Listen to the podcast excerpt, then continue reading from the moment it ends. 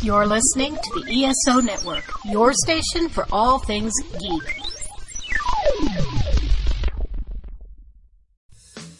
In a world filled with cigars, craft beer, comics, movies, and video games, Only two men are brave enough to search out all things nerdy. It's the Cigar Nerds Podcast. and welcome to the Cigar Nerds Podcast. I'm your host, Smoking Joe. I'm Brad Jackson. And what we smoking this week, Brad? Ah, this week we've got the Crowned Heads, the Angels Anvil. This is a uh, TAA exclusive from way back in 2017, and it's like, but hold on, we're in 2020, approaching 2021. Why are you guys smoking something from 2017? Because we got that vintage shit, homie. And, you know, it kind of tied in with our topic for this week, um, which is also going to be sort of vintage. And, our you know- timeless classic. And also, you know, he's now with the Angels. We're talking about, you know, the legend of Sean Connery, who just recently passed. And, you know, just about every year, we haven't done one in a little while. We do a Bond episode, and we've been going through, like, each of the Bond actors. We kind of started at the the newest Bond and worked our way back, and then we skipped ahead and did Roger Moore when And he kind of passed. why did we do that? Like, I don't know because I think the I think that when we first started, the, like a Daniel Craig movie had just come out, so we started there and worked backward. But so f- now that uh, he is no longer with us, we are going to skip ahead and or skip forward and talk about Sir Sean Connery, yes. the So, uh, OG Bond. So yeah, for for our past Sean, we throw up an Angel's Anvil and uh, have a good smoke. Absolutely. So, uh, a little bit about this cigar. It's going to be a six and a quarter by fifty-two. It uses a Habano wrapper, um, and kind of a mystery of the uh, binder and filler. Um, you know, this uh, is produced at Ernesto Perez-Carrillo Jr.'s Tabacalera in the Dominican Republic. Um, kind of limited. You know, you're going to have to find a brick and mortar shop that is uh, TAA, which we are fortunate enough to have one right down the street from us. Uh, shout out to the cigar shop. And uh, people's like, what's the name of the shop? It is literally called the Cigar Shop. For all your smoking needs. Yes, absolutely. And I love this time of year too because now I'm starting to see all of the gift boxes and all of the, you know, The new holiday you know, yes. and uh, ashtrays and I mean, all the, as all as, the gift packs starting to show up. as much as 2020 has been 2020, I was like, nice to see some sense of normalcy. And so far in 2020, that's been the one place I've been able to find normalcy and consistency. Yeah, with the exception of having to use the hand sanitizer when you come in. It's like we don't care if you wear a mask. Have a cigar and sit the fuck down. Well, I mean, it's kind of hard. Like, I mean, you'd have to get one of those like zip up get mask or something if you're going to smoke with a mask, and you know, people's going to be like, "Is this some weird BDSM club?" It's like, ah, you know, we got a lot of weird folks here, so it might be, but uh, Maybe. I mean, I got one of those masks that have the uh, detachable like filter things, so I could just take one of the filters out. So there's like a there'd be like a cigar hole in the side of my mask. I totally thought you were going to say when you had one that had like you know the the dildo on the the mouthpiece. you No. know? This was a normal mask with the little filters. so just unscrew one of the vents, pop a cigar in there, you're good to go. or your uh, screw-on dildo attachment. Never know, you know. I mean, might might be a good, you know. Look, you could use it as a defensive tool. You know, I feel like Q would have engineered something like that because it would have been, you know, look, nobody's gonna expect you to p- peck their eye out, okay? like, Here, Bond, I've got you this special mask with screw-on dildo attachments. multi-purpose. One for the ladies, one for the lass. You know, uh, you know. or he'd make some kind of weaponized dildo. It's a dildo. If you turn this knob, it's a laser cannon. No, or, or it could be like the cigarettes, you know. You, it's got a you know eighty yard, you know. Dart that. Yes, absolutely. Little cigarette Little rockets. rocket, you know. Paint it red, red rocket. You know, nobody will see it coming. Nobody will see it coming. Oh yes, uh, wonderful if- cigar so far. Um, bit earthy. Um, It is one of those smoky bastards too. We're already clouding up here in the uh, nerd cave. Maybe you know it helps with that you know stealth mission. I mean, you create a big smoke cloud and you can sneak in undetected. I mean, that's the thing, dude. Who needs smoke screens when you got a smoky cigar? And this this is a uh, smoky cigar. Like people's like, what do you mean when you talk about a smoky cigar? And it's like, not all cigars burn the same. Um, Yeah, some of them the smoke dissipates quite quickly, and the other ones it just kind of hangs in a like a thick, heavy cloud, and and then you know a few minutes in you can't see across the table. which is probably a good thing because neither one of us want to make eye contact. There's a reason this isn't a video show yet. We realized we were ugly. I've got a uh, voice for radio and a uh, yeah, face for radio too. I guess. so we, we'll do a video podcast, but we need to like you know animate it, just make cartoon versions of ourselves. do you know how to do animation? no, We haven't even figured out how to do video yet. true enough. Well, if you have to take on international terrorist organizations like Spectre, you should call on the Strike Force. StrikeForceEnergy.com. Use your promo code Cigar Nerds for 20% off your order. And they come in tiny little tin pouches that you can hide in your James Bond gadget belt or in the cup holder of your Aston Martin, uh, whatever Bond car you're driving this movie. Your DB5. Or the Vanquish. that was a cool one, too. yes. The DB5 is like the OG, though. That's like. I always like it when it pop because Daniel Craig keeps popping that thing up too in his Bond movies. And it's like you just see that you're like it's just fucking classic. Yes, absolutely. I mean, that's one of the reasons I played Gran Turismo so much is just because that was one of the licensed vehicles. I was like, man, it kind of sucks compared to some of these other race cars, but at the same time, it's like I'm Bond, James Bond. Because if you look cool, nothing else matters. absolutely. And with that, we'll be right back.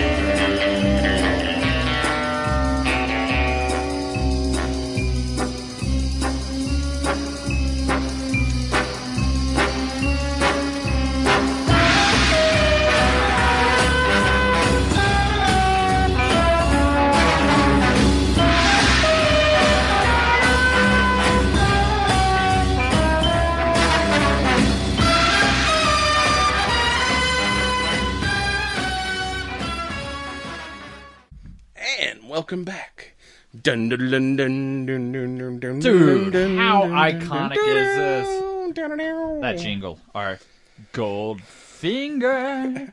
Yes, we're talking about the Sean Connery era of James Bond movies. I mean, and he's like the OG who started it all. Well, I mean, he's the one that bought, you know, or brought James Bond to, you know, mainstream ultimately. I mean, quick question: We all know, John, you know, Bond as the uh, the the playboy, right? Um, at any point was he a member of the Mile High Club? Because that's the one thing that I don't think I recall seeing. Let me see. I mean, I know he was in the plane, and you know there were some makeout sessions, but I mean, he definitely banged people in boats and hotels and underwater. I don't know if. Because I know uh, Roger Moore got it on in space. He was part of the know, yeah, we're not talking Yeah. about that guy. 100 Mile High Club. But yeah, I don't, I don't remember Bond uh, getting any uh, airborne action. So yeah, there, there's that. But I mean, dude, he's a modern man with a modern plan, just calm, cool, and collected. But he's got a special set of skills. and you know the first of the you know these were all of course based on the books by Ian Fleming, who or Ian Fleming, however you pronounce it, which I've read all the Bond books. I've got them around here somewhere. If you've never read the books and you're a fan of James Bond, you should definitely read the books because movie wise they kind of took the titles and left the story. So most of the so if you read like some of the books kinda are are close to the movies, but a lot of them there's like, hey, we just need a title for this next Bond movie we made. So we're just going to take the title of this book, and it's going to have nothing to do with the story of that book.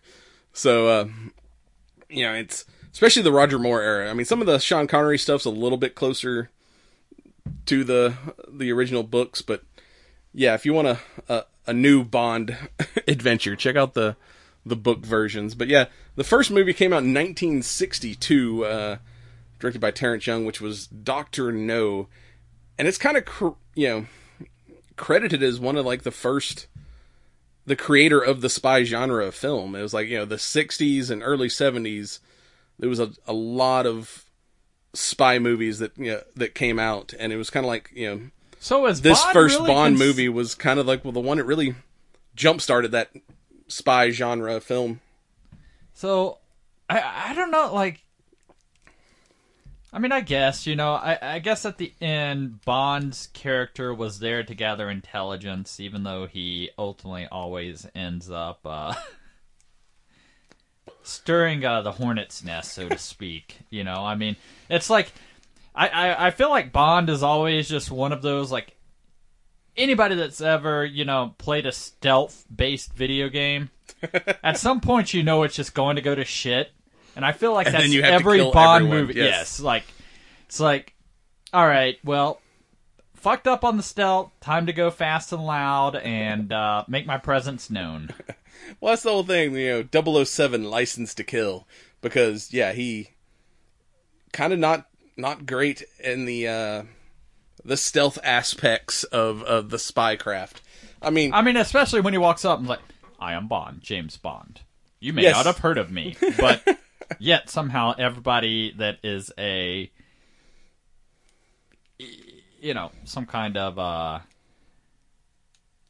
you know super bad dude knows who the hell 007 is yeah, and what happened to 1 through 001 through 6 there's several double O's. He's just the one that always gets the cool missions.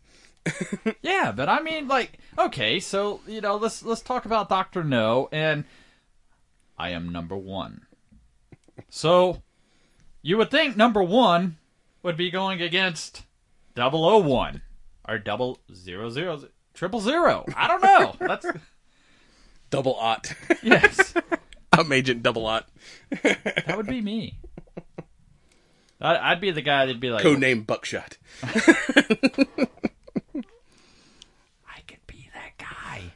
And the weird thing is, uh, this first Doctor No, uh, James Bond is dispatched to Jamaica to investigate the death of the uh, kind of the station chief, the MI6 station chief for that area, whose name is John Strangeway.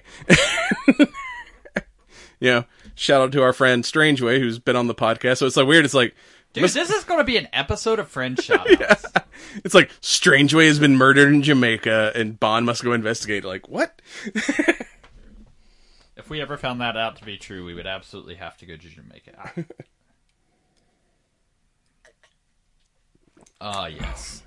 Yeah, you don't see that many good spy films anymore. I think it's like Well, we were supposed to, and then this COVID thing happened. yeah, and, I mean, well, we're still know. waiting on a new Bond movie to come out. But back in the 60s, 70s, and 80s, we are in like the midst of the Cold War, and so it was always easy to throw up Russia or China as you know the bad guy. Here we are in 2020. How has that changed?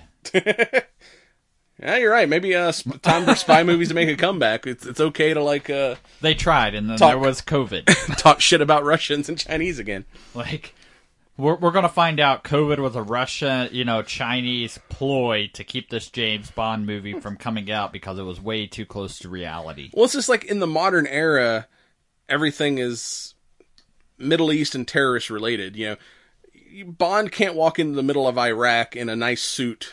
Why And, he uh, went full Japanese? Yeah, I mean, we'll get to that. But yeah, it's like you always see Bond like in high end casinos and fancy suits. Seeing him in the desert with the you know, with the tal- fighting the Taliban would just be weird.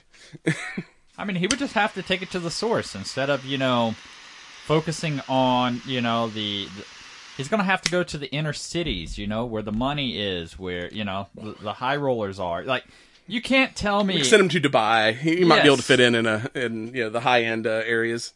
I mean, if nothing else, Fast and the Furious is going to space. Why can we wait? Yeah, there was a lot of space Yeah, involvement. Bond, Bond's been there a few times. I don't.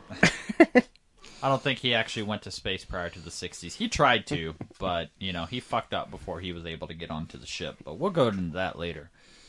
But yeah, Doctor No uh,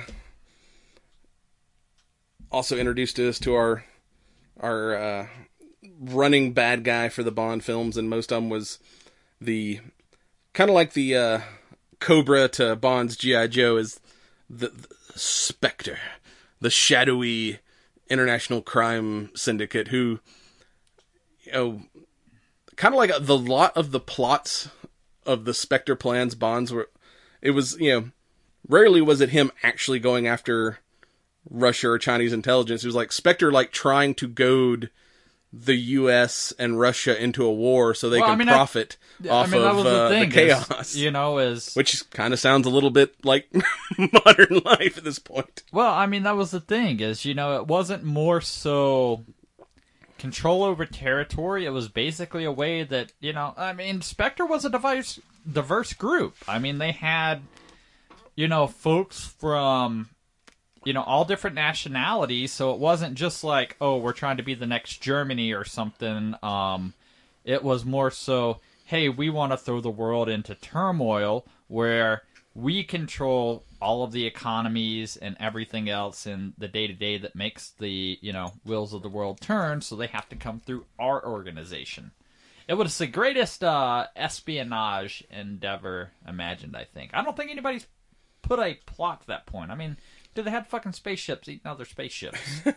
And they had like you know the uh as you said number 1 the leader of Spectre who eventually we find out is Ernesto Blofeld. But you never saw his face until nope, you just saw Maybe the kitty cat. was it the third or fourth movie? I think like uh That was the original Grumpy Cat. It did not look happy. But it was almost like uh if you're you remember watching Inspector Gadget, like uh Doctor Claw or whatever, you never saw him. All you saw was his arm and his cat. And that's kind of how I mean they probably stole that from James Bond because we never saw Blofeld's face until I think uh You Only Live Twice was like the first time they actually revealed his identity. The rest of the time he was just a voice behind a wall. You could only see his like his hands and his playing with his cat. I mean, dude, if somebody said, "Hey, we've got a movie gig for you, and all you got to do is stroke a pussy," would you would you do it? Absolutely, and then you'd be disappointed get there. Oh, it's an actual cat. Fuck. Okay, you're still stroking the kitty, and the kitty's very well behaved. Like it doesn't seem to be enjoying being stroked very much. It's more like, "You ever let go of me, I'm gonna bite your ears." But uh, It's like the cat's the really one in charge inspector. He's like, "You stop petting me, I will kill you." that, For some that reason, the cat has a German accent. that's that that would be real life. One billion dollars. What kind of cat was that? Kind of looked borderline Persian, maybe, but I don't know. He was a big white fluffy bastard. I'm not sure what breed that is, but It was a fuzzy terrorist. yes, literally. but yeah, d- you know, It was a precursor to your cat. And Doctor No like established a lot of the things that have blasted in the Bond genre throughout. You know, the intro of looking at Bond through the barrel of a gun intro that's been in all the movies, Or the sexy lady intro. and then there's also the Or the roaring lion of Metro Mayer. the title sequence music video. It's like no other movie has like this like epic theme song music video at the start of the movie I mean, that's when they the roll thing the credits. literally like you get your short snippet of what's about to occur, and then you get a five minute intro. It's literally like listening to our podcast. yeah. Yeah, it's like everyone has either either some kind of unrelated like mini adventure or some kind of precursor to what's actually going to happen and then the music the music uh video segment before you get into the actual story. but so catchy though. I mean, I mean, but then again, it's been around for a lot of years. 60 years at this point. I mean, it's 2020 now and this first movie came out in 62. They've got something like was it 25 26 movies at this point? But I gotta say, like, even going back and watching these films from the '60s, they hold up quite well. You know, and it, like I mean, there's there's a couple of times where some of the explosions or maybe some of the green screen, you know, kind of, you know, car chasey scenes didn't quite hold to par. But then again, I'm like, this was the '60s, and they didn't have the budgets they do today. Yeah. And you know, I I found myself enjoying some of these classics that you know, really I was kind of sort of familiar with, but they were, you know, well past my time. And I, I didn't really give the time of day, so that's one of the reasons I like the fact that we do this podcast because I go back and revisit things that I missed that's like, well, I've seen this movie and that movie, but I haven't seen the other four. And, you know, like just going back and watching everything in order from the Sean Connery era, and I'm like, holy fuck. Like, Yeah, and it was and watching Doctor No too. There's a lot of the stuff that became big in later movies. It didn't have. It was almost just a straight up spy movie. There wasn't a whole lot of like Q gadgets in the first one. There was no specialized car. The things that you identify Well, with I mean- Bond. dude, okay, the most classic Bond thing ever. The Walther PPK. Yeah, he gets issued that in this first movie You know, because before he was using what? The Smith and Wesson? it was a Beretta of some Or- or- kind. yeah. But yeah, it was like apparently he had almost gotten, and it was. I remember reading in one of the books like that he the gun he had before had a hammer on it, and it got stuck in his jacket, and he almost got killed, and that's why they switched to the PPKs because they were a hammerless pistol.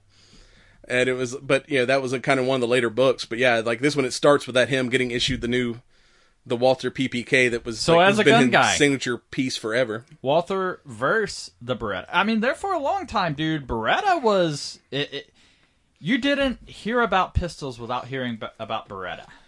Yeah, but the one he was, cause that's thing too is like, Bond. The PPK is not a what I would call a fighting gun. I mean, it's it's a 380. It has six rounds, but Bond, even though he ultimately ends up I feel having like we to should, use Valent, but if you're a good spy, you should be in and out and like not, you know, reveal your identity. I mean, I've- so it's like the gun is just there as like a a just in case because you should probably, if you're a good spy, not have to use your gun. but he's always outnumbered like a hundred to one. yeah, and somehow hits everyone shooting from the hip. These guys have machine guns and have him outnumbered, but nobody can can shoot Bond. But Bond just pull out that PPK, shoot from the hip, and hits everybody first shot. They all went through stormtrooper training. yeah. Like that that was the thing. Like one there's you know Bond is not to be confused with like I, I, I like John Wick for the you know aspect that the gunplay is more realistic. Whereas with Bond it's like uh, you're Hollywood being Hollywood, but you know, I get it. Handsome guy, supposed to be the playboy, swooning all the ladies while he's on unofficially official spy business. Yeah, and you never want to be the first Bond girl. Because it seems like every Bond girl they introduce at the first of the movie will somehow die. And then, like, you know, whatever the second Bond girl he comes across, that's the one that's going to make it to the end of the movie. but they, they usually kill at least one Bond girl per, per film. So it's like, you, you don't want to be the first one he meets because you're probably, something bad's probably going to happen to you. And well, unless you're Miss Moneypenny. I mean, ultimately, she is the ultimate Bond girl. I mean, I don't know, like I, I feel like it's just a constant like, you know, um kind of sexual tension between the two. yeah, because he's always flirting with Moneypenny, and she she's like the only one who's like, uh, kind of immune to the charm, but it's like, Yes. hey, if you want to go and wine and dine me, great. Uh, Yeah, he's like almost scared of her because she's like, "Yeah, once you make good on some of these promises you keep saying?" And he's like, "Ah, yeah, I got to go fight Russians. Bye." but at the same time, like she knows exactly the like. I mean, the two peas in a pod. You know, she knows exactly the game that he's playing, and you know everything of that nature. And Yeah, she's like, "I see all the reports. I know you're a scumbag. Like, I'm not followed for this charm. no, it's official business. The things I do for my country." But yeah, the other staple of Bond films is Q, and you don't get him until the second movie, or well, you get a the Q giving him his pistol in the first one, but it's not the same guy. In the second film, uh, from Russia with Love, you finally get uh, what was his name, Desmond. Hold on, I'll find it real quick. Uh, but the Q, the one who, yeah, Desmond Llewellyn, Major Boothroyd, aka Q. He's the guy who supplies Bond with all the fancy gadgets, and that was the one of the guys that so, he was in every Bond film. Even when they changed Bonds, Q was always there up until halfway through the Pierce Brosnan era. He finally retired, and I think he uh, died in an auto accident uh, not long after. So you were talking about some of the differences between, you know, the the books and the movies and everything. Did Q play as big of a role in the book series than, you know, versus some of the movies or was it I can't remember off. I know that he's in the books because uh, whatever the the cool fancy uh, attaché briefcase that he gets in Russia with Love, which is like pretty much the first Bond gadget you see, which was this cool uh, briefcase that had like hidden money, had a hidden knife, and even had a built in like fucking uh, you know, tear gas tear bomb gas if you opened it the wrong way, and a fold out sniper rifle. That was in that book. So I'm like, there's definitely Q involvement, but the banter between Bond and Q through all the movies, you know, especially in the like the first Sean Connery days of like him like stop playing with the gadgets. You're just gonna you know try to bring this shit back in one piece. It's like because Bond usually blows up, breaks everything he's given in in the line of duty, and it's like Q is the one who invents all these things. Just like, ah, damn it, you broke another one. Stop playing with my toys. It's like a, a, at some point, you know, we're gonna run out of budget, but I guess not. You know, I mean, whatever. The taxpayers will foot the bill. yeah. For Queen and Country. Yeah, never. Uh, uh, where was I? Um, Uh, From Russia with Love. Yeah, that one came out the next year. It was like '63, and all these, like, Bond has been profitable throughout. I mean, the first one they did it on a a budget of a million dollars, and it made like fifty nine million. The second one was two million dollar movie, and made like seventy nine million. Hell, like the newest one's probably had a fucking hundred million dollar budget, but and whatever inflation is, I'm you know a million dollars was probably a lot back then. Now that's like a small in- indie film. But yeah, they they always like it's kind of one of those things. You know, banking a Bond movie is almost like printing money. They they've always been profitable. And the- intro to that one too is weird because it starts off with Bond being killed. Yeah, that you know, and you're like, wait a second, What? Uh, we're getting a Bond movie, but Bond's di- no, Bond never died. Yeah, it turns out to be like a Spectre assassins training camp, and they've got a a fake Bond they're using for uh, assassin practice. But I mean, dude, what what better training method than to be like, you've got a live target? Like, talk about you know weeding out the weak. Like, you come to our camp, best be prepared to you know um, fight to death. But Yeah. I, I don't know. Then again, that guy did not quite move the, the same way that our, our Bond does. Yeah, the big guy that uh, is like the the evil version of Bond, who's kind of, yeah, like their whole plan is, hey, let's steal a Lektor, which is a Russian encryption device, and we'll get the British government to do it for us. So we'll, you know, they convince a Russian cryptographer that, uh, you know, that they're going to do it. They're going to try to trap Bond, she thinks it's official Russian plan and uh but it's really Spectre, and they you know she uh is supposed to deliver the device to Bond, and then they were going to kill them both and frame Bond in like some kind of you know murder suicide blackmail plan to kind of discredit the British government. Yeah, I don't. Was it this one we got introduced to Oddjob, or is that Goldfinger? That is the next one, which is probably Probably the one that most the best known of the Yes. Connery era, which is Goldfinger. from 1964. But I mean, From Russia with Love was not a bad film at all. Um, and I like the because it's set in was it Turkey, I think, and like the the kind of the the head of the I love how Investigation you know service Bond there. uh, with his charm is just so easily able to flip. You know, these Yes. folks inserted by Spectre. It's like, oh, you're getting paid this much. Well, how about if I offer you this and uh, let's go to dinner? yeah. I mean, no, the probably the worst of those is this movie because every every one of them he like you know ends up seducing some girl sent to kill him, but then she eventually tries to kill him. But yeah, this is the one where he is introduced to Pussy Galore, which kind of s- the start of the oddly named Bond girls throughout the the series. And like straight up, like you know, turns her into a good guy. Are they that you know oddly named, or is it you know like guys dig action movies, guys also dig pussy? You know what? Guys will dig an action figure named Pussy Galore. I mean, the the names out here. I mean, Pussy Galore, Plenty O'Toole, uh, Xenia Onatopp. They've always got great names for these. Uh, these uh, was it the one in Diamonds Forever? Tiffany Case. And Amanda's like, that doesn't sound very much like a Bond girl. I'm like, no, she's a diamond smuggler, and her name is Tiffany, like the jewelry store. it's literally Tiffany Case. She's a freaking jewelry case. It fits the whole weird naming of uh your Bond girls. And I noticed too, all the like assassin chicks that try to seduce Bond, they're all redheads. Like all the redheads turn out to be evil. Didn't you marry a redhead?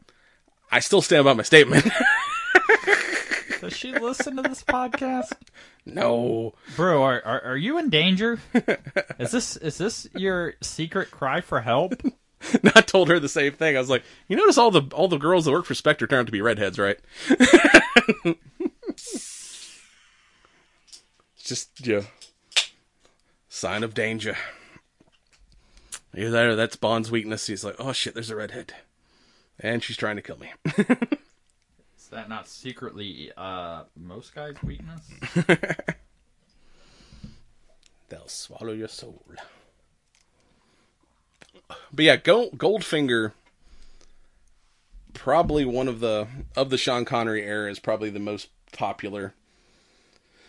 You know, three million made 125.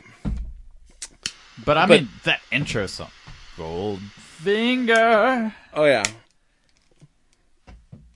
Not do that justice, but whatever. I'm not a vocalist, dude. I'm just on a podcast. but it also introduced the Bond car. This was like the first movie where he had a signature badass vehicle with with all the gadgets and toys. Which, like I said, even in the uh, Daniel Craig versions, they keep bringing back that you know that Aston Martin DB5.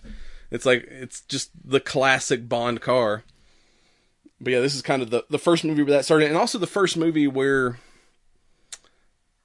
the bad guy uh, Goldfinger has a cool henchman. Like cool henchman became a thing like after this movie, where like you know your bad guy always has like some kind of memorable chief enforcer guy. And this one it was a, a butler with a It was Raiden. yeah with a, a hat with a blade in it. No, that was I wasn't Raiden. It was uh I thought Raiden threw the hat. no Raiden had the lightning bolts. It was uh I also thought he had ability to throw the hat. uh, not Kano uh Kung Lao. Kung Lao was the hat guy. I think him and Raiden both could throw hats. I don't remember, dude. We got we got to upper Mortal Kombat game. Yeah, it's been a But I will agree with your thing that this put, you know, badass henchmen, you know, assistants on the map. I mean, because this was pre Jaws. Jaws was kind of the next big Bond henchman that uh, we got in the uh, Roger Moore era. But yeah, Oddjob was like the like OG badass henchman. Didn't really say a whole lot. Just kind of threw his hat and killed people. Like that was the thing though. Like so many times he threw his hat and it's like Bond, pick up the fucking hat. Like he can't throw it at you if you have it in your possession. Oh wait, you left it on the ground? wait a second. Like if I see a thing like, hey, this has the ability to decapitate statues and it's right here beside me, I'm probably gonna pick up the hat. but I guess Bond, you know, doesn't want to mess up his uh his, hair and everything else because he had that sweet comb over going on and stuff. So yeah. you know, I mean, or, like- or, or maybe the hat just doesn't fit. It's not as good as my fedora. I'm, uh, uh, cause that was the '60s when wearing a fedora was cool. It's still cool. What are you talking about? That's why I stick, you know, exclusively to cigar shops and speakeasies. Still rock a sweet fedora, and people appreciate that shit. Damn right. Yeah, and like this one too has one of the most memor- memorable kind of deaths too. This is the one where the girl got painted in gold, and apparently, if you paint your entire body, you can it will act- you will actually suffocate. Which we did not know that was a thing until they did it in Goldfinger. Is it still really a thing? Because I feel like with body paint, Supposedly, you got to leave at least one part like uncovered. You can't do like a complete body paint, or you'll somehow suffocate.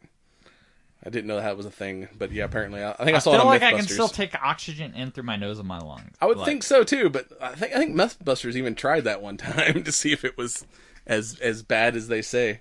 Did you say Methbusters? Mythbusters, but Methbusters that would be a great show.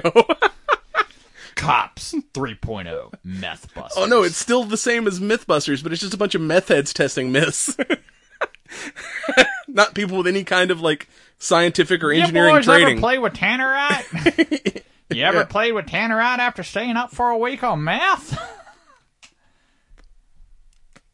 Well, I tell you why I can't even talk. I'm got no in my mouth on meth. All right, Boomhauer. But yeah, of course, Bond seduces one of uh, Goldfinger's henchwomen who's helping him cheat at cards, and she gets painted gold and left in Bond's room for his uh, troubles. But yeah, then you have uh, the whole plot of that movie was weird too. It was like what is that game? Because I kept trying to figure out for the longest. I was like, "How's this game played? What is this game?" And I'm like, "I don't understand it." And I feel like it's probably a very popular casino esque game that uh, the one they're playing at the hotel is. Uh, Or is it see. strictly a European thing? It's gin rummy. High stakes gin rummy. That's kind of an old people's game. I've never seen people play it for money, but maybe it was popular in the '60s. I uh I don't know that I've ever played Rummy. I mean I I, I know Like I remember my like you know grandparents playing it, but yeah, I've never actually played rummy. I mean I, I, I felt like I played the a modern take on it called like Rummikub or something. But uh, I don't know. I was trying to figure it out and it just wasn't happening and I was like, man, I'm not entering a high stakes game of this because uh, I don't understand it. That's like Bond played weird, like uh, how was it was it Baccarat or what was like another one of those gambling games you see him playing in, in some of the Bond films that I'm Like like, that was always my hesitation with the about going dominoes, and I'm like, I don't uh, know what that is. to casinos as being like I've seen this in a movie. I don't know how the hell the mechanics work or anything else. Like I'm gonna stay far, far away. yeah, I know it's you're playing something with dominoes. I don't know how to I don't know how that works, but yeah, I've seen Bond do it. All right, so we just gotta buy a bunch of boxes of bone cigars because they come with dice. Maybe we can figure that shit out. Learn some craps. Uh, but yeah, the uh, Wait, we could just listen to Ice Cube if we're trying to learn about craps because he got the crap show on MTV Raps. it was a good day. Yeah, Oh, a little bit, a little bit of old, a little bit of new, a little bit of you know everything. Uh, we're your force, you know, full source solution here at the Cigar Nerds podcast. Check us out on cigarnerds.com, esonetwork.com. Shameless plugs all throughout, like Left Hand Brewing. dot com. My adventures in beer. I don't think uh, he's got a dot com yet. Shout out to this beer though, because after a couple, hey, you know what? It's been a long time since we podcast, and it's like I might be struggling with sobriety. Uh, I'm on an empty stomach. Had a few beers. Life is good. Why did we stop doing this? uh, B- For this reason, we Yeah, devolved. think so. You know, even even more. Yes. Uh, I'd love to have a beer with Sean Connery. Toast. martini, shaken, not stirred. It's behind your computer. I've lost. I've lost my uh, my beer glass. It needed a refill. Ref, refill. Refuel. Refresh. Oh, You can do that with the F5 key. yeah. The whole plot of Goldfinger is like, I'm smuggling gold, and I'm gonna blow up the U.S.'s gold reserve. So No, I mean they're not even trying to blow it up. They're just trying to contaminate it for like the next like 60 years. yeah, irradiate it. So now his gold is worth more because there's less of it in the world, which is kind of a ingenious plot. You know, he convinces all these gangster guys to help him, thinking they're gonna steal it, and he's like, "There's no way you can move that much gold without getting caught." And he's like, "Uh, yeah, actually, I'm not gonna move it. I'm just gonna drop a dirty bomb in here and and make my gold worth more," which is kind of an ingenious plan if he pulled it off. I mean, dude, they were down to like the last th- three seconds. Oh no, it ended. It always when he defuses a bomb, it always ends on 007. You always have seven seconds in a Bond film before the bomb goes off. Huh. Thought it was lower than that, but um, it may not have been. You might be right. I In know. some of the other movies, like the, before this one, yeah, it did end because normally in an action movie, if there's a bomb in the plot and someone's got to count down to one. yeah, they're Like, gonna they're gonna shut it off like right at the last like one or two. But this movie is like it ends on 007, and after that, I think anytime Bond disarms a bomb, it always has to end on 007. I don't feel like this dude's old enough to go through all the training that he's been through.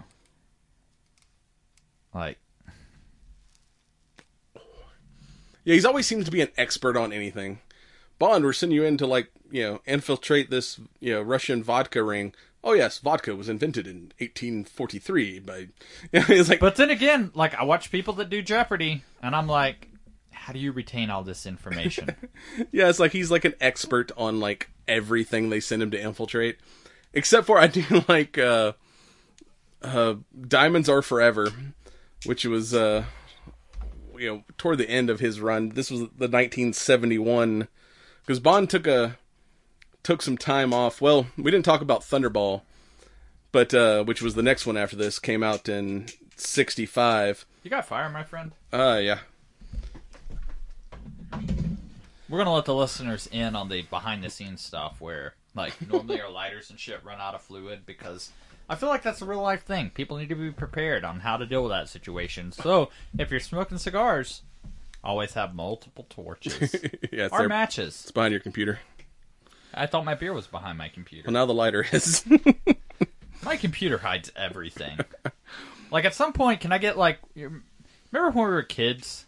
They came out with that VR headset thing. It just had like the eyeglass lens that flipped down. yeah.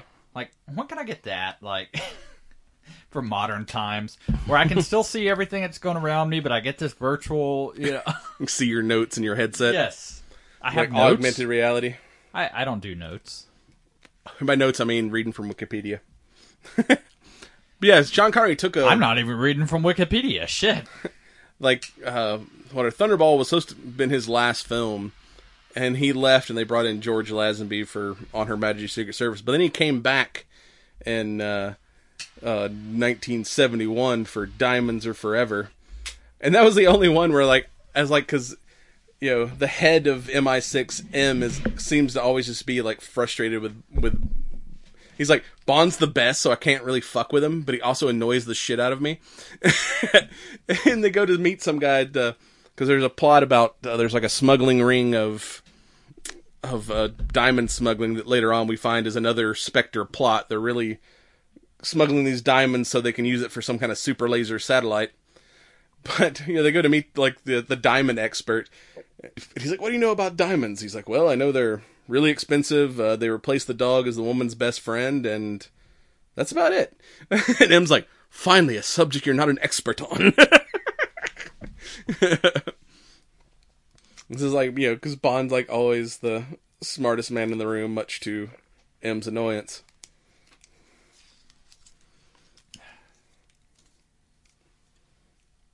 I just want to know, like, where's 001 through 6? they're off there's a lot of bad shit going on in the world it takes a team I mean, I get it. It takes a team, but at the same time, like, he brings in 0012. like, IG88, whatever. Well, it seems like Bond always ends up in like the Bahamas or Jamaica. Like it's like he, he Sean Connery's Bond spends a lot of time in like Like Paradise Escapes Yeah, for so- the average. maybe that's his like area of patrol. So there's like 003 is like in Iceland and and you know Siberia and like 004 is like you know Mexico, South America. It's like, hey, you, you you were the first six to sign up, so you got the shitty assignments. 007's like, wait a second here. They're going to shitty assignments. Um, hey guys, can I go here instead? Like, can I focus on the Caribbean? Like yeah. the Caribbean and Japan and Yeah, it's like like I don't ever think like he's somewhere where he can't be in shorts and a uh, t-shirt. no. Uh, and you know, hell, like Ian Fleming himself, like he had a a house in the Bahamas where he wrote most of these books. So I think that's like why you know Bond does a lot of stuff in the Caribbean and and, and Bahamas and shit because it's just like I guess that was Ian Fleming's like favorite area. I mean, his state was called Goldeneye too, which is you know became a Bond uh, film title later on. It also became a really great video game. Hell yeah! Shout out to the N64. and other platforms that it may have been available on, but nah, you, you had to play it on N64. Oh, but probably one of my like so Goldfinger is probably the most famous, but I think one of my favorite of the uh, Sean Connery area is "You Only Live Twice." That is the weirdest one that like I don't even know if you'd be able to make that today because at one point they turned Bond Japanese, which he looked nothing like. Like, all right, we're gonna give you this bowl haircut. And we're gonna like glue your eyes Well, slanted What I loved about and this, you're like two foot taller than everyone else in this Chinese village, Japanese village. what I loved about the film is these people have spent all of their life going through this ninja school, and literally he completes it in five days. Yes, we need we need to give you like a weeks of training so you can blend in with my ninja operatives. That's the thing too is like you know nowadays like I think you know I don't think it happened until like the '80s where martial arts became big in movies. So it's like Bond is not a great fighter in any of these movies. He gets his ass kicked a lot, and it's always just like basic like maybe like some judo moves like flips and shit. But I mean, at the same time, though, I think that's also what made the films great. Is he wasn't like, you know, somebody super powered or Yeah, super he wasn't John strong. Wick or He was, you know, just a guy that you know, if anything, resourceful. yes, You know, um, as far as always quick witted. You know his his wits and his words were his uh, you know best weapons. and a gun that never seems to run out of ammo. yeah, like, like I remember some of the instances where he's like, "That's a blah blah blah," and you've uh, already fired your six shots, and I'm just like, "And you got a PPK, and you don't got no bullets left either, dude." But somehow you're still shooting. Like, I know these guys have got you know fucking AKs and shit, but somehow you know like you should have shot six of them and had to reload. There, there's no reload. Oh, yeah. The uh, yeah, so this one probably definitely my favorite, and it had the weirdest plot. Too. Like Spectre once again is uh, trying to start a war between Russia and the U.S. by stealing spacecraft. This is like the first like really sci-fi James Bond movie where they had made this spacecraft that would go up into space and basically like open up and swallow U.S. and Like, Russian. Did they have a way to like make their spacecraft launch so much faster? Because like it always showed, you know, the the spacecraft that was being intercepted being intercepted from the rear, but you launched like three hours after their spacecraft. I feel like unless you have like some superior rocket engine or something, like Well, there's two like in this era of like Apollo spacecrafts, our ships just you know splash down in the ocean somewhere, but this one could like had legs and could precisely land inside of a hollowed out volcano. crater. I mean, literally, it's 2020 and we've just figured out how to land spacecraft. You know, freaking Elon musk that's like, because people haven't been watching James Bond. But apparently, Spectre had this technology in the in the uh, late 60s. I mean, we learned how to split the atom. But yeah, the what I love too. is, enemy like, base in the hollowed out volcano is probably one of the coolest I, it's Bond cool, sets. But here's my problem. It's like this volcano's never erupted; it's dormant, and blah blah blah. And yet, you know, like toward the end of the film, when they actually destroy the base and you see all the lava, like you wouldn't be damming up the lava. Like you don't have the technology and the resources to dam the lava. Uh, they, they probably had a lot of rocket fuel stored in there. it's like the rocket fuel blow up and cause enough of a explosion. but yeah, it's like suddenly it's like an active volcano. It's like the the rocket blowing up was enough to, you know, punch a hole in the crust and reactivate this dead volcano.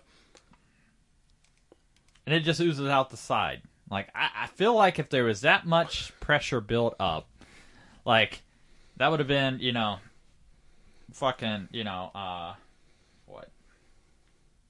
Mount St. Helens is like freaking Like big explosion. your your poor fishing village would no longer be a village. yeah. that island may no longer be an island, and then grew like eight feet. But yeah, this has been like the first one that had like ninjas, you know, and like mar- martial arts action in it.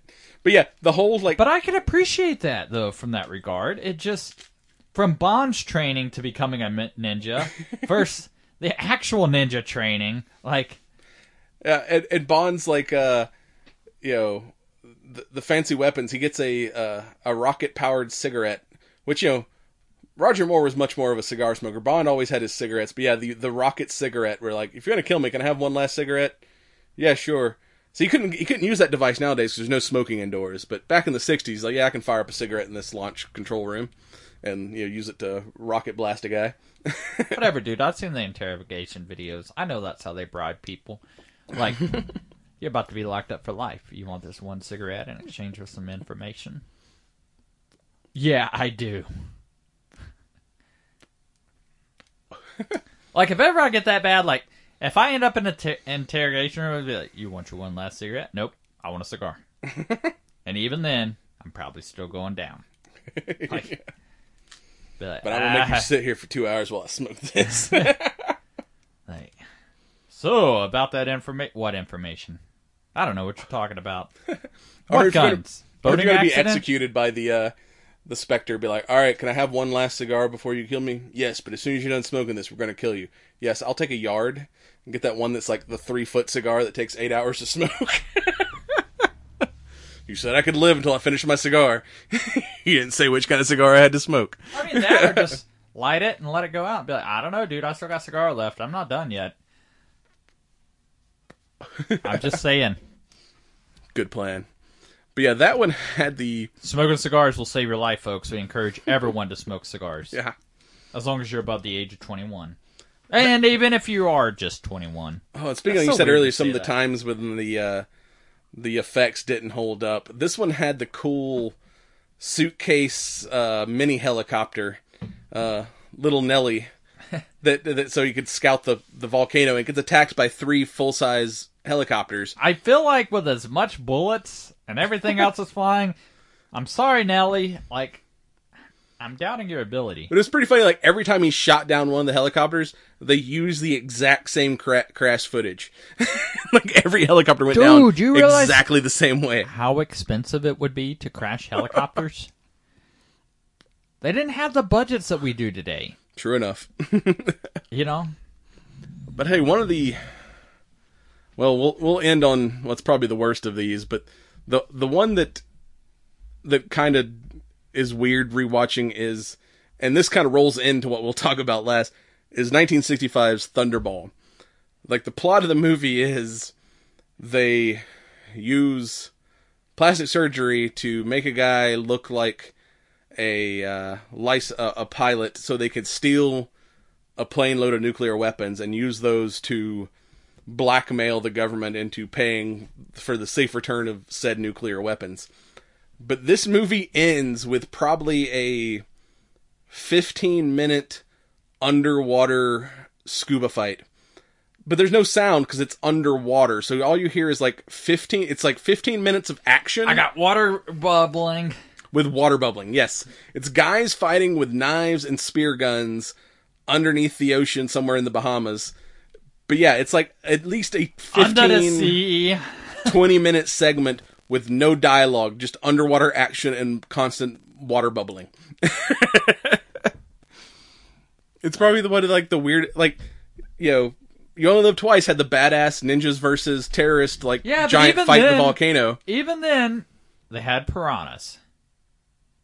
And I feel like maybe that is what gave us the, you know, piranha esque horror movie that I guess was supposed to, you know, well, somebody did a movie about sharks. Let's do one about piranhas. And I'm like, piranhas are not like that.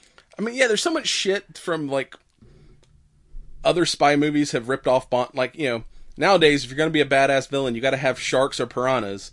You know that shit was Spectre back in the day. They always had sharks and piranhas in their in their uh, uh, freaking uh, hideouts. Fuck that. I'm to have cobras and shit. Cobra Kai. Yeah, I mean, like, not like. I'm not just gonna have a badass name. I'm gonna fucking have cobras. I'm gonna get me a license so I can keep them shits. Be like, hey, dude, you want to come pet my cobra? That sounds like a Bond pickup line. Hello there. You want to come pet me, Cobra? Oh, you like snakes, huh? Let me show you the trouser snake. But yeah, this one, like I said, Trouser snake, Mister Bond? What's God, dude? All right, I'm gonna devolve a little bit. oh, yeah. Porn parodies. What is the 007 porn parody? double oh seven. or you only come twice. Never say never. Butt Stuff Volume 12. Yeah, so that brings us to the weirdest entry into the uh, Bond uh, era. Was it most of these are done by Eon Productions? All the Bond movies have been that have been released under the Eon Productions studio. They did a movie in 1983 called Never Say Never Again, where a competing company released a James Bond movie and even got Sean Connery to play Bond. and it's almost a remake of Thunderball. They have the same characters of Domino, Largo, and the plot of stealing nuclear weapons to blackmail the world governments are all reused. and apparently there's a huge legal battle because Ian Fleming was working on a script for a, a movie that never got made, and he used that idea to make the book Thunderball, which eventually got turned into the movie. And the people that had that original story eventually decided that they were going to make their version of the script into a movie, but somehow got Sean Connery to return and play Bond in this basically remake of Thunderball. yeah, that was a weird thing. Is just like uh, I feel like I've already seen this, so yeah, I I may or may not have kind of dozed through this. Yeah, even the, like the plot where in Thunderball, Bond is like recovering in like a a spa from his last mission when he accidentally kind of comes across this guy that they're uh, making up to replace the the pilot of the the nuclear aircraft. Where in this one, Bond kind of fit. You know, this was Sean Connery was getting a little old by the time this one came out, and so they sent him. Uh, he failed like a basically like a requalification, and they sent him to this health spa to get back in shape. Where he once again stumbles across this plot. yeah, Connery was like 52 at the time of, of this movie, so he's starting to get a little bit old to be the the action star he was in the 60s. yeah, but he got the rack. like, dude, like this is a horror story when people's like, I went to the chiropractor today, and I'm like, that's the reason I don't go to a chiropractor. like, I don't know how bad I'm hurting, so please don't fix me so that I realize it. Uh, yeah, it's like old technology. Like, oh yeah, let's put this machine that stretches your spine. I'm like, this stuff like looks like a torture device nowadays. Nah, dude, not at all. I'm gonna, I'm not gonna devolve into there, but no, not at all. Remember like the old uh, exercise thing? It was like a rubber band hooked to a machine that you'd wrap around your waist and it would jiggle you, and they thought that like helped you lose weight. yes. I remember seeing that in, like all these old like 50s and 60s movies of like the the belly jiggle band machine. Yeah, I don't I don't know. I mean, you can say it's a core workout, but I don't feel like it's a core workout. I feel like that's just you know some rawness developing on their belly area. Commence to jiggling. Yeah, and the the name of this movie even came about because after uh, I think Diamonds Are Forever, Sean Connery said, "I'm never playing Bond again," and then someone offered him a bunch of money, probably. So they named the movie "Never Say Never Again." but then this time he truly said never again. This was his last run as Bond. But yeah, this is also the only movie that didn't have uh, Desmond uh, Llewellyn as uh, as Q because yeah, it was like we're gonna make this non Eon Studios Bond film, but we we got the real James Bond, which is kind of weird how that happened. It was it's just Yeah, I mean that was the thing, is it was. I don't know. This is probably the least Bond filling film for me. yeah. I mean, because you you know you, you've gone through, you know the the stretch of oh we have a Sean Connery Bond film every year, and then all of a sudden oh there's been a hiatus, and we brought back Bond, but we didn't bring back the other supporting cast. Yeah, because his last time as Bond was in '71, and there were other Bond movies with other actors that had come out. Because this was like right in the midst of the Roger Moore era of Bond, and I think there was even a Roger Moore Bond film out the same year that this one came out. So it was like it was just kind of weird, and they kind of tried to. It was the early '80s, so they kind of tried to action it up more than than like. Well, yeah, they also changed it. Like this is one of the intro songs. I was like, all right, you could definitely tell this is eighties. Like this feels less and less like a Bond film, and more like more and more like a you know. synth synthesizers were big. I'm eighties pop man. yeah, so this was one of those that probably should have never been made. Yeah, I mean that's kinda- the thing is that you know it. Bond had such a strong, you know, like Like sometimes you just come back and it just like, oh, dude, you're just kind of too old for this game now. It's like it's kind of sad.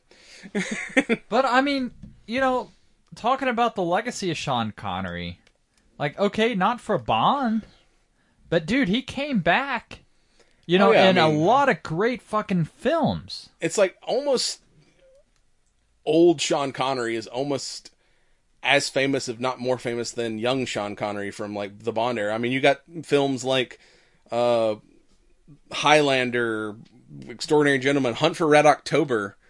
Uh, was it uh, was it Rising Sun? I think it was. But yeah, I mean he had one of those legendary careers where he was the man. All you know, probably up until his, I think it was like in his 80s when he finally kind of retired and didn't really I th- uh, whatever uh, I think Extraordinary Gentleman was like the last live action movie he may have did. I may be wrong on that. And I think he did some like voice work afterward, but yeah, he's one of those guys who's like, all right, I'm old as shit now. I'm going to retire to the Bahamas. And it's cool. You know, he, when he passed away, he was living in the Bahamas where he spent all that time playing James Bond back in the day. He was like, I love the island life, man. I'm going to go back there and retire there now. Yeah, absolutely. I I don't know, you know. Like I definitely, you know, recognize him, you know, from you know, obviously putting 007 on the map and everything else, but I mean dude had a fucking awesome career. I mean, yeah, everything from, you know, The Rock in 96, League of Extraordinary Gentlemen in 2003, um Yeah, I mean, hell, The Rock. I mean, he was. he could- was The Rock before The Rock. I mean, but yeah, I mean, even at that age, he was still doing like action movies. I mean, hell, The Rock could have even been a James Bond movie where it's like, because they were like, oh, he's like an MI6 guy that got captured and has been in prison because he found all these secrets for all these years. It's like, I was like, this is almost like could have been a, a freaking Bond spinoff. Yeah, so I mean, you know, fucking huge shout out and fuck 2020. Oh, and I gotta say, I, I didn't mention earlier we were talking about Goldfinger. It has probably one of my favorite Bond lines where he gets captured by Goldfinger, and they got him to a table with like a laser going to cut him in half, and he's like, "Do you expect me to talk? No, Mister Bond. We expect you to die." starting from the thing that you probably cherish most. Yeah, I mean, they're putting the laser like you know we're gonna cut you in half, but we're starting at your dick, which is unfortunate. So as we kind of wrap up our tribute to Connery Bond, uh, what are you thinking of this Angel's Anvil so far? Dude, I'm I'm digging the cigar. I I think we struck a uh, nail on the head with a cigar versus beer pairing. Yeah, I mean it, it's There's a certain creaminess about the beer that works really, really well. And I don't remember what order we fucking released the segment. So if you don't know what beer we're drinking yet, well that be, be sure to up, stay uh, tuned uh, for the Beer 30 segment because uh, we brought that shit back. Yeah, that'll be coming up next, and yeah, it's everything we're going to talk about here in a minute. It paired well with the cigar we chose it because it's not a super powerful cigar. It But if you enjoy a, you know, very flavorful, um, earthy, uh, very cedary-ish cigar, um, I would say, I would say maybe a medium, maybe medium full, yeah, um, but not and this is the 2017 edition, so it may have mellowed a little bit. There is a 2019. 2019 edition we saw, so there is newer versions. But we had this. to go with the age because you know, just like Bond before his age, you know, Dom Perignon, fifty-five. before the rappers found out what it was. uh, Goldfinger. Yeah, I don't know, but the name like Goldfinger, like I expected him to be able to touch people and turn them into gold, though. I did like he was smuggling gold by building his car out of gold. So he's like, he's like, how is he smuggling this gold? Oh, I take this Rolls Royce with me everywhere, cut it apart, it's made of gold, and then build me a new one. Painted Goldfinger. Goldfinger in your butthole. Whoa, watch out now. And with that, we'll be right back. Goldfinger. He's the man, the man with the Midas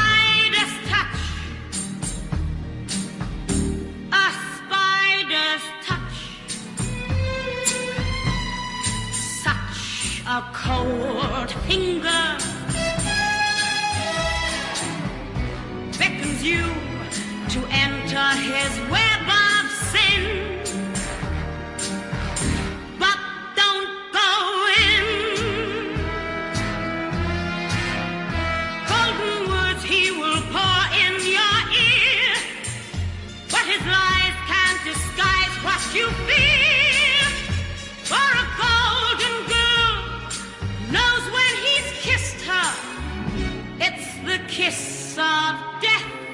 from Mr. Goldfinger.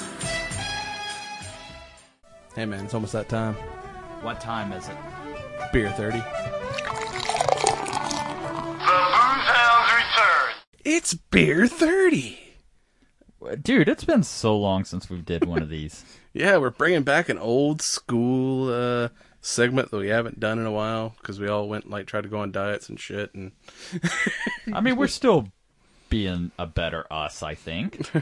it's like I, I still drink you know the occasional good bourbon but yeah it's like I haven't had beer with any regularity in a while but something came out that uh, you enjoyed and wanted to wanted to bring back the uh, the old segment so what are we drinking this week Brad So this week we've got the left hand White Russian Nitro Stout. Um, left the- side yeah. um, I mean, if there isn't enough uh, Russia in the in the news, uh, we we got some more Russia for you. But um, no, I got turned on to this from uh, you know a buddy of ours that we've had on the podcast a time or two. Uh, shout out to Jason Heisch and uh, his uh, channel out there. Uh, hit up Facebook. It's just My Wonderful Adventures in Beer. Basically, he takes beer and talks about it in everyday terms instead of trying to get all technical and crap like we tried to do at one point. But, you know, with beer comes good fellowship, and I was like, damn, you know what? Let's bring back a segment because he introduced me to this, and I absolutely fell in love with this beer.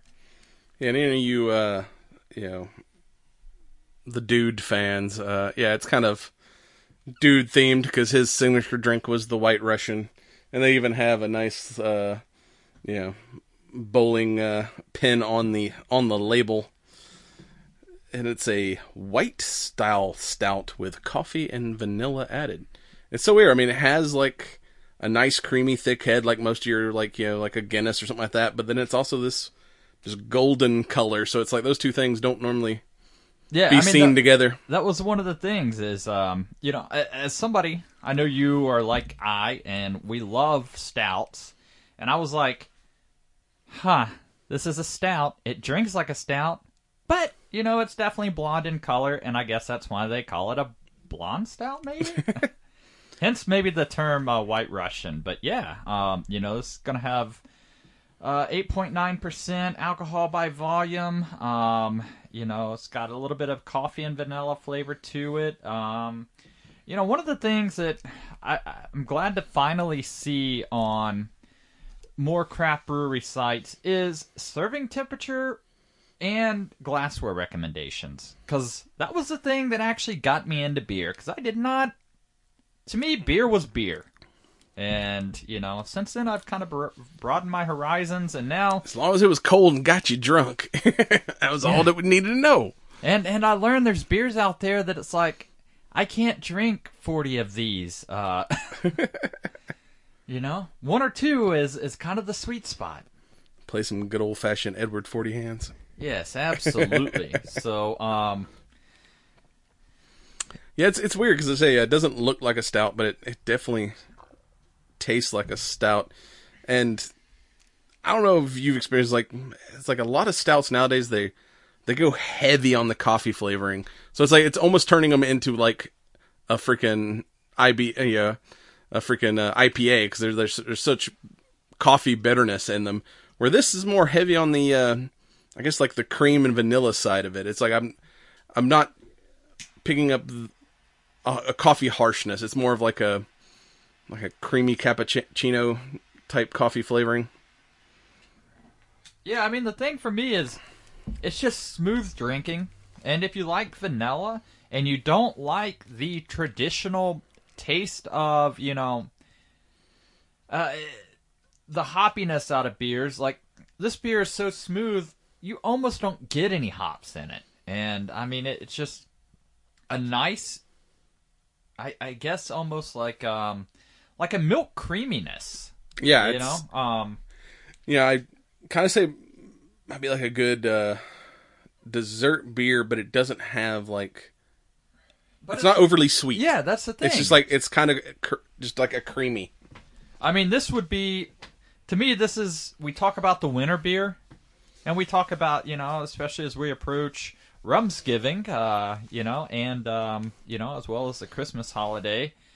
Um, great for this time of year. Great cold weather drinking beer.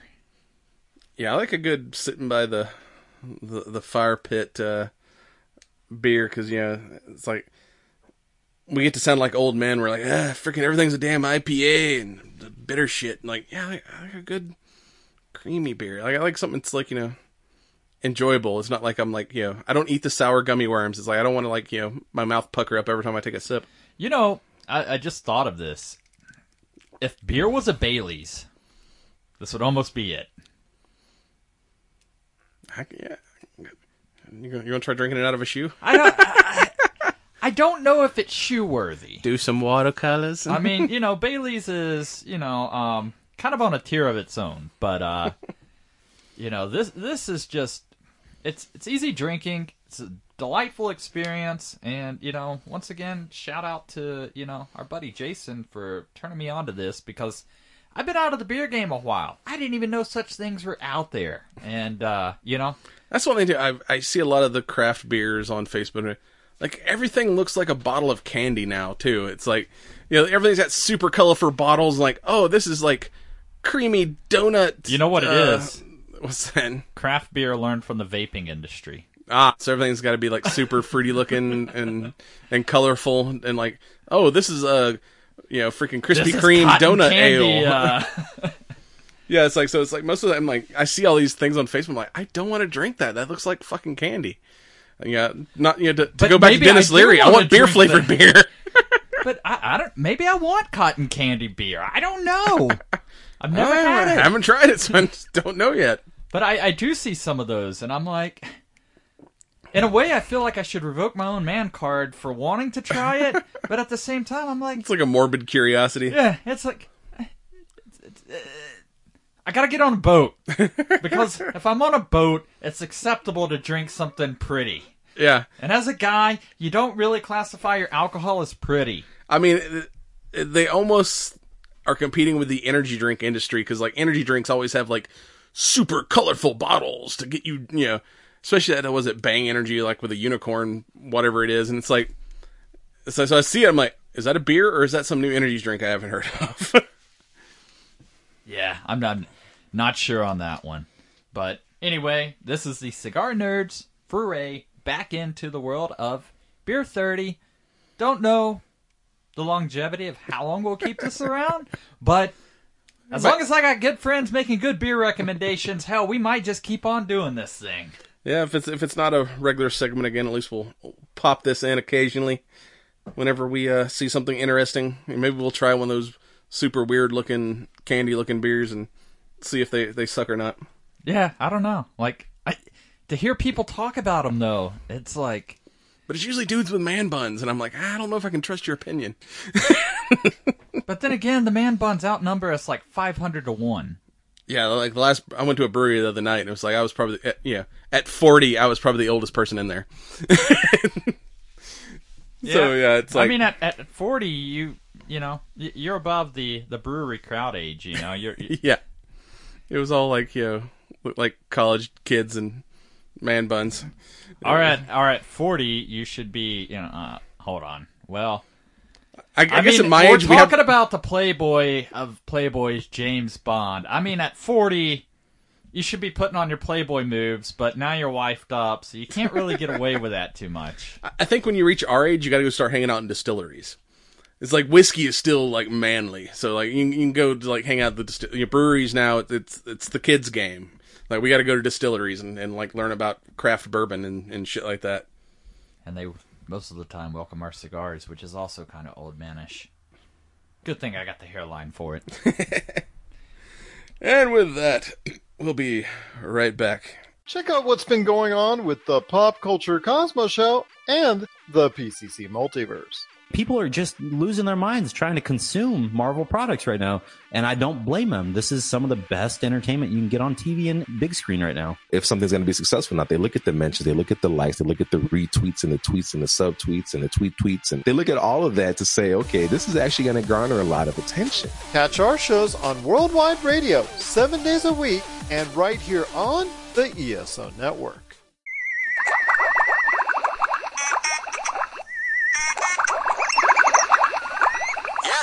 Yes, science. And welcome back. It's time for some science. We are gonna learn some shit here today. What are we learning, dude? First, we're gonna talk about SpaceX, not to be confused with Space Triple X. Wait, they made a new Triple X film? They absolutely should. Triple X in space would be awesome. No, I mean, I would love to see the, you know, the return of Xander Cage. in space. but SpaceX, I remember a few months ago. Don't make that shit. We gotta copyright that shit. we talked about the kind of the test flight of the Dragon space uh, space vehicle who took a couple Who does not sound like it should be in a uh, Bond film at all. took a couple uh, uh, astronauts up to the International Space Station for a couple days, kind of as a test flight. Well, recently, the first actual like NASA astronauts partnered with SpaceX sent the first you know working crew to the space station via a SpaceX rocket. Uh, the Crew One mission uh, lifted off uh, on November fifteenth, uh, delivering uh, the new crew of astronauts to the International Space Station, which will be there for, I believe it's like the next six months doing science stuff. But one of the cool things uh, about this, uh, if you remember from the test flight, the crew took a stuffed dragon mascot with them uh, for the Dragon rocket. You know, not to be outdone, the new uh, SpaceX Crew One, uh, featuring astronauts Shannon Walker, Victor Glover, Mike Hopkins, and JAXA, uh, J- no, J A X A astronaut Soichi Noguchi, which is a Japanese space uh, Japanese space uh, their version of NASA, was uh, also along on this mission. They took a famous mascot with them. Baby Yoda is now in space. Yes, this crew took a Yes, stuffed I Baby Yoda that. That to the. International Space Station. So did he return to his rightful home? now he's up there with uh in space. Maybe the Mandalorian will pick him up. Uh, but yeah, this is uh, this is like the first actual you know official working crew sent uh, via the SpaceX uh, commercial crew program, and they have two more launches scheduled in 2021 that will make you know take more NASA astronauts up into space in this continuing program, trying to partner with NASA with civilian space agencies. Uh, you know, so we're not, you know, creating all the rockets and shit. You know, we're sharing that with the private sector, which you know, so far has made better shit than we ever ever did when we were in charge of space programs. Because I mean, that fucking Elon Musk shit just looks all super sci-fi and and cool. Yeah, absolutely. Like, I don't know. Like, this is doing the movie equivalent of what I think, you know, space should be. Yeah, and the astronauts, you know, like when they rolled up to the uh the rocket, they were all in like a Tesla SUV or some kind instead of like so it's like, you know, roll up in your Tesla, get out like you know, in your your fucking badass uh I mean, I still don't looking things. understand. Like, we gotta, like, where the fuck are the flying vehicles? We were supposed to have that shit in the 80s. Yeah, the 80s lied to us. Like, they should be flying up to the rocket to board it. Fucking jetpacks and shit, man. We need that shit now. And uh to kind of tie into our our main segment, uh now you can buy your own spy gadgets. Uh a there is a auction, a collector's auction coming up in I believe February of next year where uh Julien's Auctions in Beverly Hills is selling a bunch of Cold War era weapons and spyware from uh, from collectors. You know, it includes a bunch of stuff ex like KGB items used in the actually the you know the Bond the 60s and 70s uh, like old school. One of the uh, coolest gadgets they're going to be auctioning off is a lipstick pistol called the Kiss of Death, a single shot 4.5 millimeter pistol inside hidden inside a lipstick tube. It was issued to female KGB agents around 1965. Why they gotta be assuming genders? They also Why- have why- some. Uh, Why can't they assume as a dude I can't carry around a uh, a loaded uh, you know lipstick tube? How do you know it's not chapstick? Why has it got to be lipstick? I don't know, man. It was, it was the 60s. Things were so much simpler. yeah, there was defined gender roles back then. they also got a couple like old school bugs used in hotel rooms in the '60s area, Soviet version, and a Soviet version Enigma code cipher machine, kind of like the uh, you know the Lektor machine we talked about in the James Bond movies. Uh, they even have uh, some replicas of the syringe umbrella, which was a famous Soviet spy assassin's tool that basically had a a hypodermic needle hidden in the tip of an umbrella that could deliver poison to someone you were wanting to assassinate. And was um, you know most famously used in this the 1978 assassination of Georgy Markov, a Bulgarian like defector. Uh, yeah, so there's like you know going to be all kind of like old school 60s spy gadgets that that have uh, that are going to be auctioned off. In uh, the auction is being held in uh, February 13th, 2021 at Julien's Auctions. If you want to look that up and go bid on your own cool spy gadgets from you know the Cold War era history. I don't know. Then again, like I feel like that comes with like some level of paranoia. Like, are you really about to apply lipstick? Are you pulling a gun on me? I've seen like you know, even in this article, they were talking inter- interviewing former MI6, like real the real James Bonds, and they're like, like most of that stuff's bullshit, but we actually do have a Q division. They're like Q's a real thing, but most of our gadgets are way better than the stuff you see in the James Bond movies. so like the legit spy stuff, it's like ah, I kind of want to see what You like, remember as a kid, like- actually had Buying those spy kits and nothing Yeah. ever working like it was intended. or no. But they also said like we don't get cool cars, and like most time if we're traveling, you're like we're on a bus and shit. So we don't get any cool Aston Martins, but all the other Q devices, yeah, we get those things, and but ours are usually way much better than the stuff you see on on TV. I got a fold down rifle that I lost in a tragic boating accident. Yes, submarine. That way you can get, go big and get all your. I saw a meme and it was like it was like a fish radar picked up something weird today, and it was like like underground sonar of like a whole bunch of guns at the bottom of the lake. Those are big. Those are big fishes. yeah. We're not looking for little fishes. We're looking for big fishes. Hey, I caught an AK forty seven bass. And speaking of Bond gadgets, assault fish. saltfish. This actually sounds like a kind of a Bond uh, device. Uh, an Israeli company has built a new speaker that can actually beam sounds directly to your ears. It uses uh, it basically uh, beams sound waves in like a tight beam, creating a 3D bubble of sound around your ears that other people cannot hear. The system uses a sensor array to locate the position of your ears and actually moves with you. So you know, and you know, pockets that you know target of target that pocket of sound just to the user's ears using ultrasonic waves that direct the sound and then converge in the small zone. Uh, it's made by a company called Noveto Systems.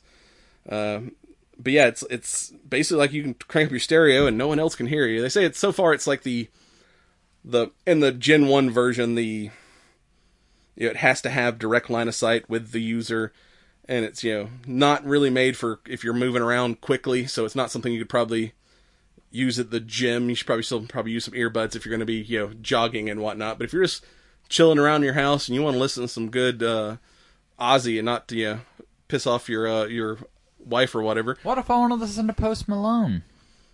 then you shouldn't because he's a he's a thief. But he did a song with Ozzy. He's gonna make Ozzy famous. But with this, you can listen to him and no one knows you're listening to him because no one else can hear it. I mean, that'd be also kind of cool for like video games and shit. You know, if I, you know, want to be up late playing video games and I don't want to disturb anyone else that's sleeping, I got my just beam the sounds directly into my ears without Well, I having mean, to wear a. dude, Because I mean, hell, wearing these earphones for hour and a half, two hours to do the record. By the end, your ears are all sweaty and shit. So it's that's like, that's be because cool. these are cheap headphones. In Nerd News, we'll talk about gaming headsets and how they can change your life. Because they've kind of changed mine, and it's uh, it's kind of crazy. So yeah, it's like it, it's gonna be kind of cool technology. Like I said, if you're if you're doing a lot of gaming, and you don't want to wear a headset for hours on end, your ears sweating. This is something that can beam it directly into your head, and especially if you're listening some, to something embarrassing, you don't want other people to know you're listening to it. no one else can. Like what? I don't know, maybe some like you know Madonna or something. Whatever, whatever's embarrassing these days. You know, I don't listen to any of that modern shit, so I wouldn't want anyone to know I'm listening to uh, Cardi B and WAP or whatever. Dude, we listened to that at the bar the other night. I can't believe they played that. That was that was awesome. I thought you don't listen to that shit. Only do it when it's like to make others uncomfortable in public. yeah, we went to a bar that had a total request night where they were playing music videos on the screen, and so we went through and like requested like probably what you know the most offensive songs we could think of to see if they would actually play them, and they did. so yeah, we, we played WAP and we played some uh some Steel Panther, which uh, was uh, uh great in that uh, environment. And finally, you shouldn't cook things in a hot geyser. A man was recently banned from Yellowstone Park for trying to cook chicken in one of the thermal vents. I mean, what's. Wait, we're gonna give the uh, thermal vent salmonella? Well, apparently, in the thermal areas of Yellowstone, where you have stuff like uh, Sulfuric Old Faithful and whatnot, and several people have died from falling into these these you know pools that burn at a up to like you know 200 degrees in spots. Oh yeah, that's not hot enough to cook a chicken. Uh, so uh, uh, yeah, there have ways, there have rules and laws in place where you're not supposed to leave the marked trails, and you're also not to put anything into the geysers and thermal vents. They found three campers with pots and were trying to in a burlap sack full of chickens that they were trying to grill inside a geyser. Yeah, at at two hundred and something degrees. Nah, you're. Cause what? What? What's the boiling point of water? Two hundred and twelve? No, it's, I think it's just 100. Nah, it's higher than that. Surely. Well, 100 degrees Celsius. Uh, yeah, the temperature range of hot springs runs from 198 Fahrenheit to 275 Fahrenheit. So I mean, at that point, so two two twelve is the Fahrenheit required to boil water. So I mean, how long does it take you to boil a chicken breast? Oh, I've never boiled. I've always just like baked or grilled. I've never actually boiled a chicken, so I'm not So- sure how that works. I mean, it, it, it takes a bit of time, you know, at, at boiling temps. Um, But apparently, in Yellowstone, the hot springs have killed more people than bears and any other of the wild yeah, animals. Yeah, that's because bears are smarter than most people. They've been living outdoors all of their no, I life. mean like more people have been killed by geysers than have been killed by bears. oh, I thought the bears were like, "Hey, man, let's take a let's take a bubble bath." but yeah, uh, apparently this uh, uh, the guy they arrested uh, was fined twelve hundred dollars and gotten two years of probation. And during that time of probation, he is banned from entering Yellowstone Park. So And if you plan to go to Yellowstone, don't try to boil your chickens and stay on the marked trails. And just remember, if you get caught with a little bit of weed, it's more time than that. okay, drugs are bad. Smoke that shit before they get there. And with that, we'll be right back. And now it's time for all things nerdy in nerd news. And welcome to Nerd News. Yeah, news. And in this week's rendition of news, we got drunk and we don't know things. Uh, I mean, wait, wait, we got drunk and we know things. I, I don't know. What did we do? Oh yeah, we're continuing the. There's not a whole lot of news coming out, especially in the entertainment industry, like we normally talk about, because nothing's coming out. Yeah. So, um, well, I, I, guess there's a few things. Um, there's a new Predator movie, and it looks like the director of 10 Cloverfield Lane will be, uh, you know, in the director's chair. Which I never. Um, I saw Cloverfield, but I never saw. Got around to watching Cloverfield Lane, but from what little I've seen of it, it looks pretty fucked up. So, I mean, I mean, this will be the fifth as shit. installment of the Predator series. Which I don't think I saw that last Predator movie that came out. I kind of missed it when it was in theaters. I mean, the first two were iconic to me. I mean, Oh yeah, and even like Predators. want some candy? Predators was was interesting, and the uh, whatever Alien versus Predator, the first Alien versus Predator movie. The second one was kind of weird, but yeah, that last Predator movie that just came out recently, I, I never got around to seeing. Yeah, I don't know. You know, I- it's like I grew up watching Predator on VHS, and there was something iconic about that character. You know, and I mean, we we've seen you know Predator get introduced into the Mortal Kombat franchise. We've seen you know the Predator introduced in uh, some of the Ghost Recon uh, Wildlands DLC stuff. Um, I mean, he's even fought Batman in some of the comics. I mean, the Predator is like, yeah, badass. I mean, I don't know. Just Which I watched a video the other day. Black Rifle Coffee apparently has a video coming out. Uh, I think Sci-Fi versus Operators or something. But they bought a full movie quality Predator suit, and uh, they just did a video on the uh, Full Mag channel where they had some alien head targets and were shooting them with a 40 millimeter grenade launcher. But they were wearing the alien, the Predator suit while they were shoo- shooting the targets. Yeah, I, I I don't know. You know, I've I've dug the first two. I'm like you. Haven't really seen the previous movies. I don't know how I feel about another one. You know, um, Patrick Aison is set to basically be the film writer, and he did Kingdom, Jack Ryan, and Treadstone. Which all, All of which fairly good spy movies, but yeah, it's like But I mean, do you really feel like The Predator is a spy movie though? yeah, I know I don't know how that guy does with just a straight up sci-fi action movie, but yeah, but um, The Kingdom was a decent movie, and uh, like I said, the and this thing, I I don't even remember any reviews of the last Predator movie that come out, so it can't have done that good because I don't remember hearing a lot of like positive hype around it. But I mean, it's a Predator movie. I'll probably give it a shot. At least, I'll at least withhold judgment until I see a trailer. Yeah, I mean, I don't know. Maybe maybe that's a series that we need to go back and explore. I mean, we talk a lot about sci-fi, but I don't think we've done much with the Predator series, and yeah, I don't. Uh, I don't it's fucking voodoo magic, man. I don't recall us doing a Predator episode. Uh, may have to look into that as a yeah, as we're running out of I mean, we've talked here. a lot about xenomorphs, but not so much about Predator. Yeah, we did a straight up aliens episode, but yeah, I don't think we've done any Predator stuff. We may have to put that on the future schedule as you know, since we're in a drought of new content. And I'd say that's a thing that might might make an interesting Amazon, Netflix, whatever series. Like, I mean, you could have a predator hunting a different prey like each week. I mean, that kind of would be a you know, if you do it from the point of view of the predator, could make a cool like TV series instead of like the predator Well, I being mean, I the bad guy that being was like, like the some of the highlights, you know, from the earlier Predator films. Is you just saw the three, you know, triangular dots, and you're like, oh shit, it's about to get real. yeah. Um, so uh, another film that we've talked a little bit about, um, Eddie Murphy's Coming to America, two, because they've already been to America. I guess now they're coming back. Yeah, and it got was it bought by Amazon? I think Yes. since it, it was supposed to come out in theaters, and you know there's Well, no with- theaters, so it, it never With did. the COVID and everything else, we actually have a rese- release date now from Amazon, and it looks like that's going to be on March 5th, 2021. So right before the birthdays. Yes. Maybe we re- revisit, uh, you know, coming to America and see what America, you know, was like the first time versus now. yes, fuck you too. Uh, I just don't know, like. I mean, the first one, like, kind of pushed the boundaries a little bit. and Eddie Murphy.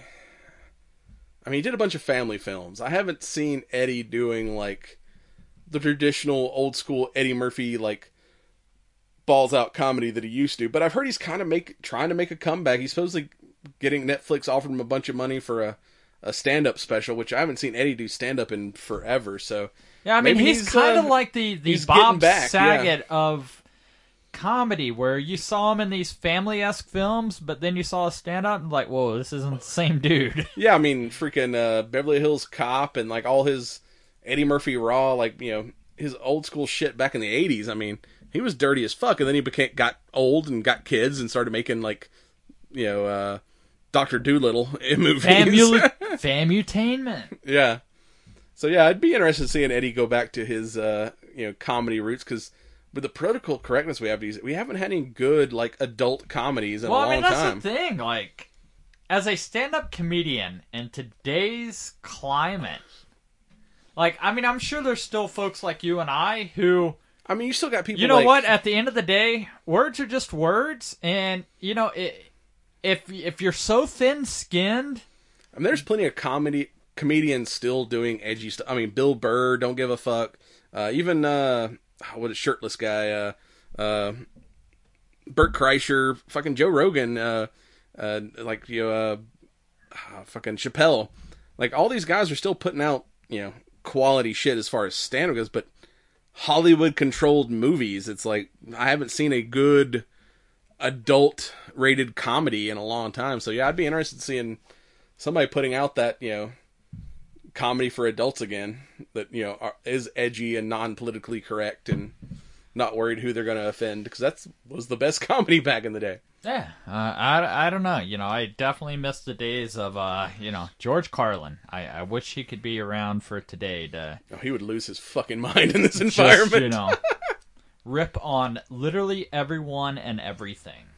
And that to me is what makes comedy great because you can touch topics that normally would be oh oh no, we can't joke. Fuck it, let's joke about it. If we can't, you know, you know, get past the despair and how bad shit is, then make it funny.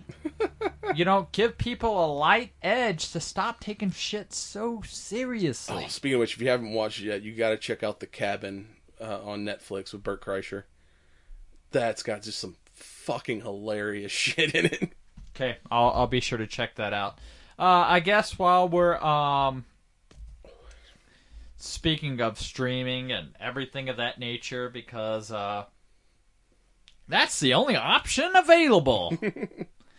uh, Wonder much Woman the only people dropping new 1984 um, has decided that they're going to bring in a new holiday film called Wonder Woman 1984. Set to debut on HBO Max on December 25th, since they assume people will just be at home anyway. Yeah, because you know, that movie is one that's was supposed to come out this summer. I think keeps getting pushed, keep getting pushed because right now, at least around us, there's no theaters that are open. So they're going to do a.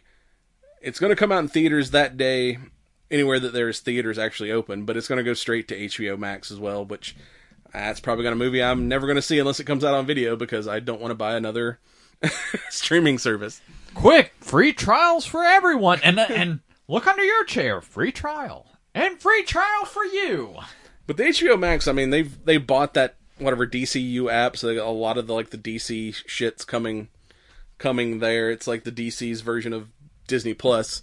But so far, there's just not enough on there that I'm. uh So once again, Disney will have all things Marvel, and HBO Max will have all things DC. pretty much. Okay, got it. Good. Um, one of the cool things that I saw was, um, you know, let- let's talk about some events and some celebrities for a moment. So, uh, you know, here in Atlanta, Dragon Con is the annual event that we all look forward to. Thanks to COVID, we did not get to experience Dragon Con this year, but last year, um, you know, one of the signatures that I wanted to spring for was from an iconic horror uh, icon, uh, Mr. Robert Englund. The OG Freddy himself. Yes, absolutely. Well, uh, you know, there's a little series on Netflix. We're approaching season four now. Uh, Have we got a release date on that yet? uh, I don't think so. Sometime next year, I'm, I believe. yeah, I'm not sure if they've. Um, Well, you keep talking. I'll Google that. Yeah, it looks like the show is still, you know, was shooting as of March when the pandemic originally, you know, we were going to stop the curve and then we stopped the curve and oh wait, nope, the curve keeps going. Uh thanks government. Um anyway, I digress. Well, so far, all they've said is it will not air next summer, so probably fall of next year. yeah. But um anyway, Robert Englund has joined uh for Stranger Things season 4. I mean, that's kind of big, dude. I mean, eh, that's that's big name Hollywood. That isn't, you know, hey, I'm I'm a Netflix star on this little series. Um, so it's really cool that And you know that show's you know set in the '80s and you know has kind of highlighted '80s culture. So you know, I mean, they had last season had legit '80s icon of uh of uh what's his name from Goonies. So yeah, seeing you know Robert Englund uh show up, and they say that he's going to play a uh, character called Victor Creel. Quote, a disturbed and intimidating man who's imprisoned by a psychiatric hospital for a gruesome murder in the 1950s. Sounds a little Fred Krueger-ish. I mean, what? Dude, Is he going to be Hopper's cellmate in the Russian prison? the, the Demogorgon versus Fred Krueger. Fight! Well, the mind flayer possessed uh whatever Billy last season. So is Krueger going to be the new body of the the mind flayer? I mean, but wouldn't that be the the thing though? That oh shit, we're we're awake fighting, you know, all of reality, but when we're asleep, we have this other entity attacking. Or there's a thing where, especially after he stopped being Freddy, Wait, in the Freddy vs. Jason comics, was there a Demogorgon or a Mind Flayer or anything? I don't think so. Maybe in the Ash versus Freddy, but they put Robert Englund in a lot of like mystery horror movies as like a red herring. So you'd like there'd be like a killer mystery, like, and you'd be like, oh shit, there's Robert Englund. He's got to be the killer. And then he'd end up getting killed in the second act. So it's like they always put him in there as the decoy. He never turned out to be the actual monster or killer. So we may we may get that as uh, as well. It's like Robert Englund shows up and he just he you know turns out not to be the bad guy we all think he is. Yeah, absolutely. So I don't know. You know, maybe maybe he's the guy that jumps in and saves the day because you kind of anticipate Robert Englund and Robert Englund playing a hero that would be interesting. it would be like an M Night Shyamalan film. What a twist! What the twist? Uh, yeah. Um, let's let's talk about some actual ghost news. Um, there was a trailer release for something that hasn't been on my radar yet. Speaking of ghosts, man, I had a fucking something fall off the wall the other, last night. I'm sitting in bed and something just randomly Maybe that's just your lack of handyman skills. I didn't hang it. It's been hanging for years. It just randomly jumped off the wall. Well, maybe the wall's failing. Probably. It wouldn't surprise me at this point. So, uh, yeah, we got a trailer for Mark of the Bell Witch, which is going to explore the history of the quote urban legend. And I'm not sure so much on how much legend the Bell Witch is because It's one, yeah, one of the few hauntings that's actually witnessed by a president of the United States. I mean, you know, it's it's, on It's kind of like legit famous. Yeah, it's on government record. you know. Um, so I don't know. You know, it, it might just be one of those that, you know, it's going to be uh, directed by Seth uh, Breedlove, who did the um, Mothman Legacy. Um, it's going to be a dramatized retelling of the entire tale of the merciless spirit who tormented the Bell family from 1817 to 1821 in Adams, Tennessee. And if you go to Adams, Tennessee, the cave that the spirit supposedly came from, it's still there, and I think they offer like tours of the cave if you want to go check out the legit area of the uh, Bell Witch. Uh, Well, another story. thing that I thought was kind of cool, um, you know, if you're not necessarily down with uh, the the traditional Christmas and everything else, December twentieth was um, it'll be the 200th anniversary of uh, you know the infamous um, event, um, and this documentary is going to be released on that day. sweet So maybe we should go to Adams, Tennessee on December twentieth. road trip. Yeah, I don't know. Um, yeah, but uh, you know, for those that are more interested in legit paranormal versus more just Hollywood magic, Take a road um, trip. We swing by Jaegers on the way to. Yeah, I mean, maybe we do some pidal, fighting pistol before we, uh, you know, in case we embark on the Bell. Witch. Yeah, You know, hopefully modern weapons work on a uh, paranormal. we'll find us a priest. We'll dip our bullets in like holy water or something. maybe. Bring your bring your salt. at at this point, you know, um, I'll, I'll bring salt, garlic, um, you know, some pepper. You know, you you can't have a good cookout without salt, you know, garlic, salt, and pepper. Okay, so if nothing else, it'll be a disguise. No, we're not here to, you know, entice the spirit of the Bell Witch. No, uh, we're just here to do a cookout here in Adams, Tennessee. yeah. We heard there might be moonshine in these hills. Hells yeah. All right. Uh, any other? Oh yeah. Um, I guess a little game I was looking forward to that. Uh, I don't know. Like, I'm so hesitant to now to buy games the moment they release that it's like everything now has a day one patch. Yeah, and You know, like, uh, PS5's are out, but hey, it's impossible we, to find. we we have these things that we want to implement in the game, but they're not ready yet. But just go ahead and pay full price. Maybe we'll release them later on. So, uh, you know, Cyberpunk 27, 2077 was a big one that was on the list. Um, I gotta say, I've I've kind of put it on the back burner. I'm I'm kind of embarrassed to say the game that I'm still playing a, right now. A lot of good PS4 games and Xbox games coming out. You know, even though the new systems are out now, if you can find them, uh, there's still plenty of shit to play on your PS4 until you can kind of find and afford the new shit. I'll tell you, the, the game I've been playing right now is uh, a little game called Snow Runner, and it is basically a uh, a trucking simulation. So you've got big rigs, off-road military trucks, and your point is to, you know, complete objectives and tow stuff to other you know destinations. But for the longest, I'm like. Man, why is there a good game that involves around snow and mud and everything else? And this is it. this is the slowest paced, most addicting game that I have played to date. Do you sit around play, playing uh, Eastbound and Down I- dude, like me and you know a few of my buddies that played, like we've all got you know handles and everything else. It's like break break one nine. I gotta go ten two hundred. I'm pulling over here for a few stop. Where where where you where you inbound to? Uh, and like, well, I got this uh this this Chevy. You know, I got a Cody- smoky on my tailpipe. well, I mean, that's that's kind of the only disappointing part is you know like the landscapes and everything look great, but there isn't you know other. so it's like a video version of Ice Road Truckers.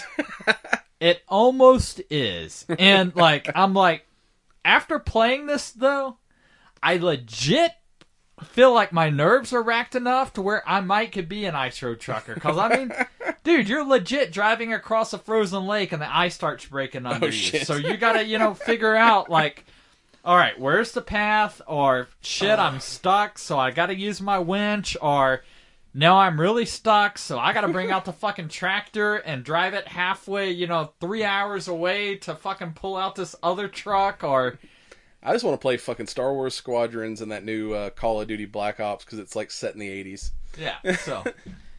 I, I don't know, Back man. things like, were cool, man. I do want to try out Squadrons. Um, but yeah, like I said, for this to be the slowest paced game I've ever played, because you're literally like cruising through this deep ass mud hole at like 12, if you're lucky. Like, it's challenging and it's rewarding, and I'm like, where, where's this game been all of my life? And, And also, if nothing uh, else, it might help me, you know, to get my CDL. Maybe I'll become an OTR trucker.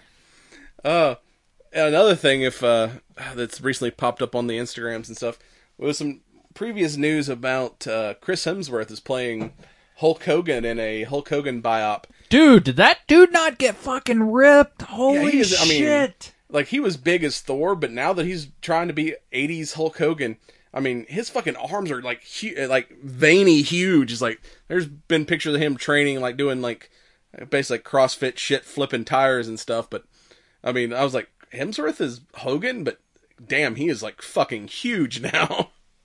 I just don't know if he's going to get the accent and that, you know, California West Coast vibe that, you know, yeah, brother. welcome to Hulkamania.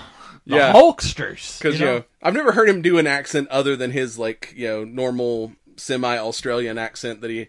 But then again, like I feel like there's so much Hulk Hogan from the '80s, they could just almost dub that shit.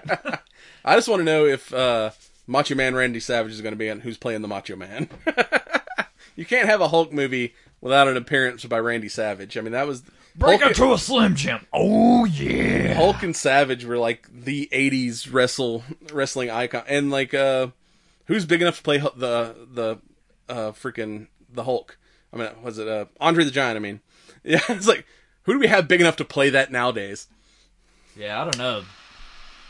But dude, if you go back and like watch, you know, some of the '80s wrestling versus you know like modern wrestling, like holy shit, like just the storylines and shit back in the 80s were, were cool. I mean, they like nowadays it's like, eh, whatever. It's like, but back when I was a kid and you thought it was real, it was like, it was awesome.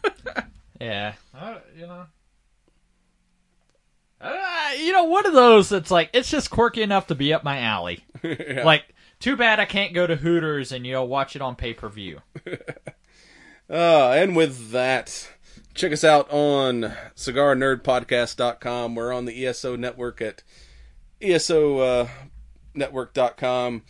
Check us out on Instagram, Facebook, and Twitter at Cigar Nerd Pod. Uh, buy your shirts at realmensmokecigars.com. Get your energy drink at strikeforceenergy.com. Promo code Cigar Nerds. Go leave us a review on iTunes or wherever you listen to this. And remember, Bond. James Bond. And this has been a recording of the Cigar Nerd Podcast. We're your hosts, Smoking Joe and Brad Jackson. Join us next time for more adventures in nerddom.